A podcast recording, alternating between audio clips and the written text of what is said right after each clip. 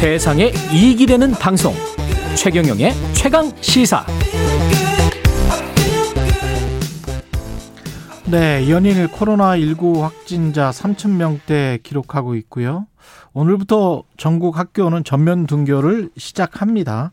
일부 과대 과밀 학교의 경우는 탄력적으로 학사 운영을 할 수는 있고요.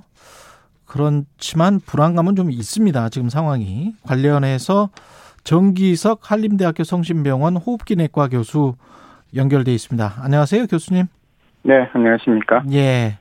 지금 확진자 숫자도 그렇고 위중증 환자가 좀 많아서 지금 상황은 어떻게 보십니까?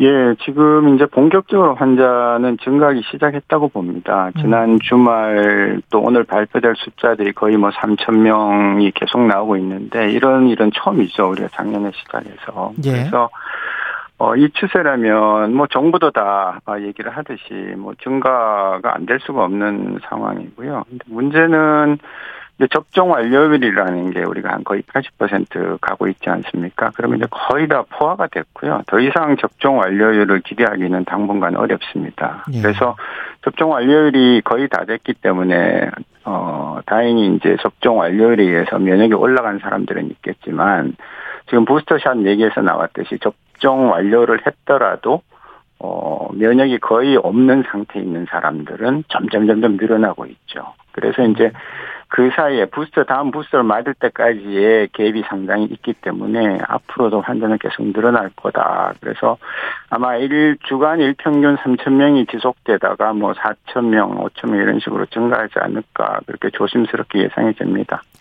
이게 그 지금 말씀하신 게 증가하기 시작했다 이렇게 표현을 하셨거든요. 그거는 네. 이제 방역을 할 때 우리가 거리두기 완화를 한 것 때문에 그런 건지 지금 말씀하신 것처럼 백신을 맞았지만 그 백신의 효과가 시간이 흘러감에 따라서 좀 떨어지고 돌파 감염이 생기는 것은 어쩔 수 없는 의학적으로 봤을 때 그런 상황이라고 판단하셔서 그런 것인지.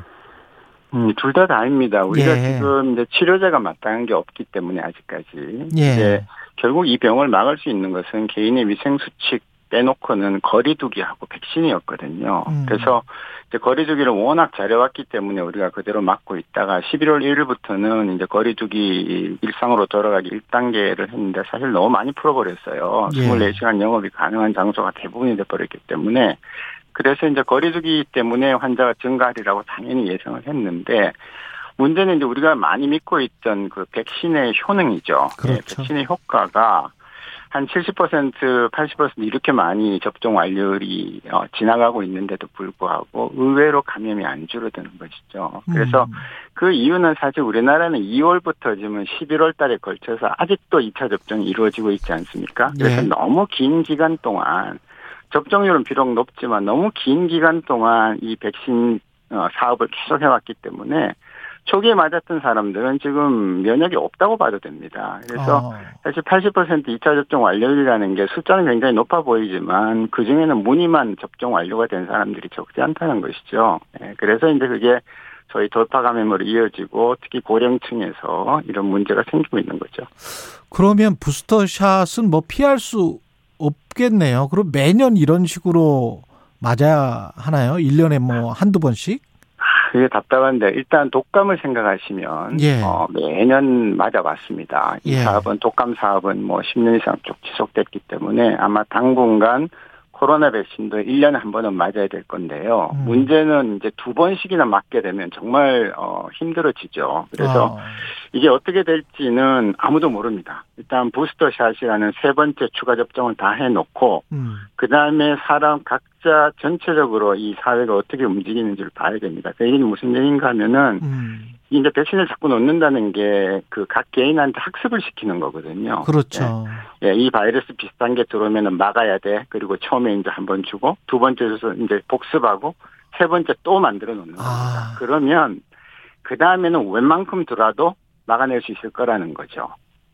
그 우리 면역 체계가 기억하게 만들어 주어야 한다는 거네요. 예, 그렇습니다. 이게 홍역, 풍진, 볼거리 같은 게 세 번 맞거든요. 사실은 어릴 때 다 잊어먹으셨겠지만 음. 어린들은 다 세번 예. 맞습니다. 그리고 이제 디프테리아 뭐 어, 백일에 이런 거는 이제 박테리아긴 아니고 그것도 세 번 맞습니다. 근데 그렇게 해놓으면 평생 대개 면역이 좀 되죠. 예. 그래서 이거는 평생은 아니더라도 한 세 번 해놓으면은 그다음부터는 음. 1년에 한 번 정도씩 갈 수 있지 않을까 그렇게 희망적인 기대를 합니다만은 음. 또 모릅니다. 델타 말고 또 다른 변이도 가능성이 있고 또 이게 지금 겨울에만 오지 않고 여름철에도 이제 그 발생이 되니까 그때를 막기 위해서는 또 내년 봄쯤에 한 번 더 마지막으로 맞읍시다 이런 얘기가 나올 수도 있죠. 세 번 맞아보고 임상을 좀 보고 결정을 해야 되겠네요. 그렇습니다. 네. 아 위중증 환자랄지 사망자 숫자는 지금 어떤 상황이라고 보세요? 아, 이게 제일 걱정이에요. 사실은 저희가 백신이 촘촘하게 들어가면 네. 위중증 이환율이라고 있습니다. 예, 이게 떨어질 줄 알았거든요. 음. 처음에는 위중증 이환율이 처음에는 4%였어요. 100명 걸리면은 4명이 중환자실로 가셨는데 네. 최근에는 그게 1.5명까지 떨어졌다가 다시 어, 제일 근자에 나오는 건 2.4% 굉장히 높아지고 있죠. 예. 그래서 이게 떨어지지 않으면 우리가 환자가 많이 발생해도 안심할 수 있다고 얘기할 수가 없습니다. 지금 정부든 전문가들이 5천 명, 만 명이 나와도 안심할 수 있다고 얘기하는 것은 위중증 이완율이 한 1% 밑으로 줄어야 되는데요. 이게 줄질 않아요. 그러면 지금 3천 명씩 한 일주일 정도 나오면은 거의 2만 명이 나오는데 그 중에 2%면은 400명이, 그러니까 즉 일주일에 400명의 새로운 환자들이 중환자실을 찾아 들어가야 된다는 얘기죠. 아, 예, 그러면 결코 만만치 않은 숫자가 아닙니다. 예, 만만한 숫자가 아닙니다. 예. 그러면 병상 상황이 또 걱정될 수밖에 없는데 그 정도 숫자면 400명 정도의 숫자면 일주일에 네. 그러면 지금 우리가 좀 감당 가능한 숫자입니까? 이제 400명이 발생을 하지만 그 중에 안타깝게 이제 돌아가시는 분들이 있기 때문에 중환자실이 음. 비고요. 그 다음에 또 이제 회복돼서 일반 병실로 가는 분이 있기 때문에 비기 때문에 그러니까 유입과 유출이 적당한 밸런스를 이루면서 지금까지 왔는데 아. 이제 3천 명대가 되는데 위중증 이완율이 줄어들지 않으면 유입 속도가 더 빠르겠죠. 음. 그러면 이제 올라가게 되는 것이고 어, 지금 우리나라는요, 중환자실이라고 어른 중환자실이 한 8천 개 정도 됩니다, 전국에. 예. 그리고 여기를 만일 한 1000명 이상 코로나 환자로 채우게 된다면은 비코로나 중환자들이 엄청난 타격을 받게 됩니다. 예. 그렇죠, 그렇죠. 예, 스스로의 중환이 되는 사람들이 제때 중환자실 들어갈 수 없고, 뭐 심장질환, 암 환자들 다 중환자실 가야 되는 분들이 늦어지게 마련이죠. 그래서 음. 중환자실 확정한다고 되는 게 아닙니다. 그리고 중환자실 한 그를 보는 그 분들은요, 그러니까 의사들을 그냥 택시 운전한다고 생각하면 그 중환자실 보는 그 전문가들은 그냥 그 비행기 운전하는 분들이라고 생각하셔야 돼요. 아무나 할 수가 없어요. 그래서 무조건 병상을 만드는 것도 답이 아니고 지금 현재 할 수 있는 가용이나 가장 효율적으로 어, 운영하는 것이 답이고 그 답은 현장에 있는 지금 소위 상급종합병원에서 일을 맡고 있는 그 중환자 어, 전문 치료 인력들이 가지고 있다고 저는 봅니다. 재택 치료는 어떻게 그 꼼꼼하게 정부가 좀 살필 수가 있나요? 전화를 통해서나 뭐 이렇게?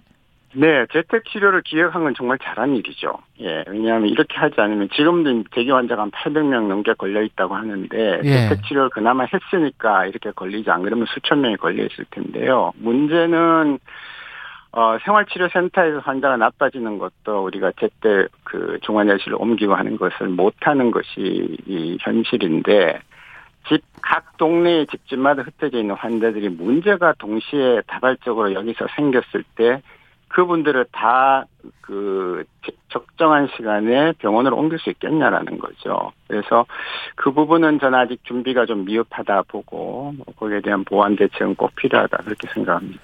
마지막으로 오늘부터 전국 학교가 등교 시작하는데 어떻게 생각하세요? 이거 그 괜찮을까요? 네, 많은 분들이 불안해 하시는데요. 사실은 학교가 제일 안전합니다. 교육부에서 아. 발표한 그 학생들 감염 실태를 보면요. 예. 대부분 집이나 아니면 뭐 아이들이 좋아하는 PC방이나 이런 데서 감염이 됐지 학교에서 감염된 예는 없습니다. 다만 학교에서 발견될 따름이죠. 예. 그래서 예. 아이들이 학교를 안가 하루 종일 집에 있거나 근처에서 있게 되면은 감염은 더 높아집니다. 지금 같은 어, 사회에서는요. 그래서 저는 학교에서 어, 학생들 하루 종일 잘 지도하는 것이 필요하다고 생각하고 대신에 뭐 우리가 늘 하는 환기, 예, 학교 환기 정말 중요하고 밥 먹을 때 또 양치할 때 같은 그런 그 마스크를 벗을 때 정말 지도 잘 하고 그 외에는 마스크 쓰고 있고 그러면 학교가 제일 안전하다. 저는 그렇게 보고 있습니다. 마지막으로 하나만 더요. 저학년들 일할지 어린 아이들 있지 않습니까? 네. 아주 어린 아이들 백신 접종은 해야 됩니까? 아, 그 부분은 사실은 저는 16세 이상은 해야 된다고 보고요. 16세 이상은 해야 허가된 백신이고요. 네. 16, 17. 저 고등학교 음. 1학년부터 이상은 해야 된다고 보는데 12, 15세 또 그 밑에 연령까지는 어, 아직까지 우리나라가 그렇게 많이 위험하다고 보지는 않으면서 특히 음. 10대 아이들은 걸려도 사망이 한 명도 없습니다. 우리나라에. 아. 예, 그렇기 때문에 과연 그런 부작용의 위험을 감수하면서까지 아이들한테 강제로 다 의무적으로 접종을 권해야 되느냐 하는 데서 저는 조금 회의적인 시각을 아직은 갖고 있습니다. 그러나 상황이 변하면 또 거기에 맞춰서 예. 어, 여러 사람들이 모여서 결정해야 될 상황이다. 그렇게 한림대학교 성심병원 호흡기내과 정기석 교수님이었습니다. 고맙습니다. 감사합니다.